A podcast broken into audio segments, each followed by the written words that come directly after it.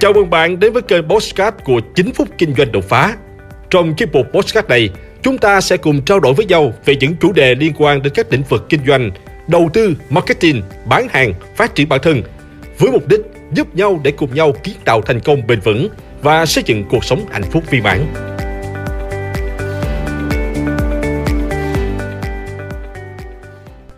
Lạm phát, thủ phạm bò bòn túi tiền của bạn. Chào các bạn, chào mừng các bạn quay trở lại với kênh youtube của tôi. Hôm nay tôi sẽ chia sẻ với các bạn về một chủ đề mà tôi tin hiện nay có rất nhiều người đang mơ hồ về nó. Đó là chủ đề về lạm phát. Lạm phát, một chủ đề cũ nhưng nó lại rất mới đối với những người có hoạt động trong lĩnh vực kinh tế, tài chính đầu tư. Vậy hiểu về lạm phát sẽ mang lại cho bạn những lợi ích gì? Thứ nhất, những kiến thức về lạm phát sẽ giúp bạn có kế hoạch quản lý tài chính của mình một cách hiệu quả.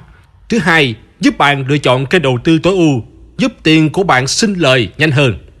Thứ ba, thúc đẩy bạn không ngừng nỗ lực để tăng thu nhập. Để tận dụng hết những lợi ích này, ngay bây giờ mời các bạn chúng ta sẽ cùng tìm hiểu lạm phát là gì, nó có tác động như thế nào đến túi tiền của bạn. Để tôi giải thích với các bạn nha.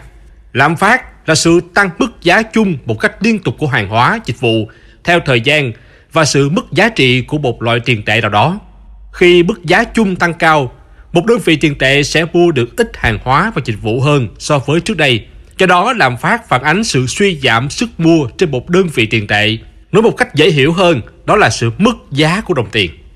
Ví dụ năm 2012, bạn mua một ký gạo với giá là 10.000 đồng. Nhưng đến năm 2019, bạn mua một ký gạo cũng như vậy nhưng với giá là 20.000 đồng. Thì đây chính là sự mất giá của đồng tiền, còn gọi là lạm phát. Vậy lạm phát được tính như thế nào? Chỉ số lạm phát được tính với các chỉ số của CPI, viết tắt là Consumer Price Index. Để tính được CPI, người ta chọn một nhóm hàng hóa bao gồm những mặt hàng được tiêu dùng nhiều nhất. Sau đó tính tổng giá của các nhóm hàng hóa này so với năm trước sẽ ra được mức chênh lệch mức tăng. Với mức chênh lệch mức tăng này được gọi là lạm phát. Tôi sẽ cho bạn một ví dụ để bạn dễ hiểu hơn. Giả sử ha, ở nước ta mức giá cho một nhóm hàng hóa cố định A bao gồm gạo, dầu ăn, nước mắm, nhóm hàng hóa này có giá trị là 100.000 đồng. Sang năm sau, nhóm hàng hóa này đã tăng lên 102.000. Ta lấy 102 trừ đi 100 bằng 2. Sau đó lấy 2 chia cho 100 sẽ bằng 0.02 hay chỉ số lạm phát CPI là 2%. Điều này có nghĩa là số tiền của bạn có thể tăng lên mỗi năm, nhưng sức mua của bạn vẫn giữ nguyên. Cụ thể là năm ngoái với 100.000, bạn mua được một nhóm hàng hóa A. Sang năm tiếp theo, thu nhập của bạn tăng lên thành 102.000 nhưng bạn vẫn chỉ mua được một nhóm hàng hóa A. Phải hiểu về lạm phát là rất quan trọng về ảnh hưởng trực tiếp đến lợi nhuận từ những khoản đầu tư của bạn.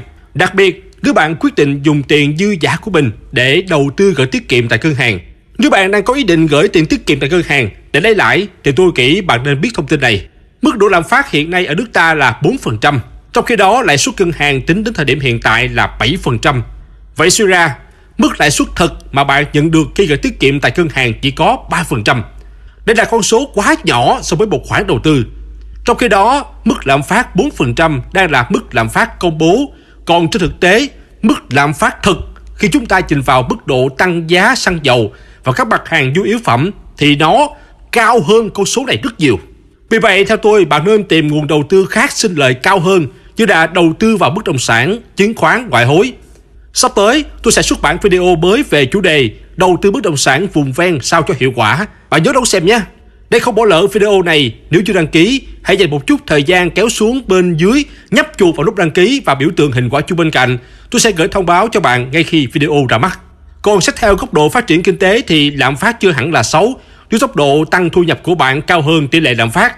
Và tất nhiên rồi, nó sẽ gây ảnh hưởng rất nhiều tới cuộc sống của bạn nếu tỷ lệ lạm phát cao hơn mức tăng thu nhập của bạn. Ví dụ, thu nhập năm nay của bạn là 10 triệu đồng, bạn thuê nhà với giá là 3 triệu đồng một tháng. Sang năm sau, thu nhập của bạn vẫn là 10 triệu, nhưng giá nhà cho thuê đã tăng lên thành 4.5 triệu đồng. Đối với nền kinh tế đất nước, nếu mức tăng lạm phát chỉ rơi vào khoảng từ 2 đến 5% ở các nước phát triển và dưới 10% ở các nước đang phát triển sẽ mang lại một số lợi ích cho nền kinh tế như sau. Kích thích tiêu dùng, vay nợ, đầu tư và bớt thất nghiệp trong xã hội.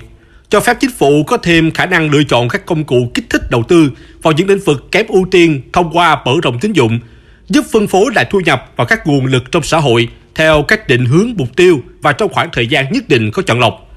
Tuy nhiên, đây là công việc khó và đầy mạo hiểm, nếu không chủ động thì sẽ gây nên hậu quả xấu. Nguyên nhân gây ra lạm phát là gì? Có rất nhiều nguyên nhân gây ra lạm phát, nhưng tụ chung lại chúng ta có 3 nguyên nhân chính sau đây. Do chính phủ in quá nhiều tiền, khi một nguồn tiền lớn hơn được bơm lên thị trường sẽ gây ra lạm phát. Nguyên nhân thứ hai là lạm phát do cầu kéo. Khi nhu cầu thị trường về một mặt hàng nào đó tăng lên sẽ khiến giá cả của mặt hàng đó tăng theo. Giá cả của các mặt hàng khác cũng theo đó leo thang, dẫn đến sự tăng giá của hầu hết các loại hàng hóa trên thị trường. Nguyên nhân gây ra việc này đó chính là cầu tăng quá cao trong khi nguồn cung không đủ để đáp ứng đường cầu đó khiến giá cả bị đẩy lên cao. Ví dụ, trong đại dịch Covid-19, nhu cầu sử dụng khẩu trang của người dân tăng cao đột biến khiến cung không đủ cầu, dẫn đến việc giá khẩu trang bị đẩy lên từ 50 nghìn một hộp lên tới 300 nghìn một hộp. Nguyên nhân thứ ba là lạm phát do chi phí đẩy. Chi phí đẩy của các doanh nghiệp bao gồm tiền lương, giá cả nguyên liệu đầu vào, máy móc, thuế. Khi giá cả của bột hoặc vài yếu tố này tăng lên, thì tổng chi phí sản xuất của các xí nghiệp cũng tăng lên. Vì thế mà giá thành sản phẩm cũng sẽ tăng lên nhằm bảo toàn lợi dụng. Mức giá chung của toàn thể nền kinh tế tăng lên được gọi là lạm phát do chi phí đẩy. Ví dụ trong giai đoạn dịch bệnh, giá thịt lợn tăng cao dẫn đến các sản phẩm chế biến từ thịt lợn như là xúc xích, giò, chả đồng loạt tăng theo.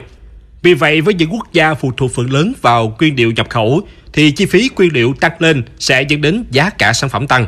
Vì khi giá nguyên liệu tăng thì người bán phải tăng giá thành sản phẩm để bù đắp lợi nhuận mà họ mất đi từ việc gia tăng giá cả nguyên vật liệu đầu vào, làm cho giá cả của năm nay cao hơn giá cả của năm trước và như vậy tỷ lệ lạm phát sẽ tăng lên. Vậy để tránh được tác động của lạm phát và giữ được giá trị của đồng tiền, bạn không nên giữ tiền trong tài khoản ATM. Hãy dùng tiền đó để đầu tư kinh doanh hoặc đầu tư mua vàng bất động sản. Ở mỗi cái đầu tư khác nhau sẽ có mức lợi nhuận và rủi ro khác nhau. Các bạn nên tìm hiểu kỹ để đầu tư mang lại hiệu quả lợi nhuận như mong đợi. Hãy like và chia sẻ podcast này để nó có thể tiếp cận và giúp ích cho nhiều người hơn nữa. Đồng thời nhấn vào nút theo dõi kênh podcast của tôi để nghe thêm nhiều nội dung hấp dẫn khác. Cảm ơn bạn đã dành thời gian lắng nghe.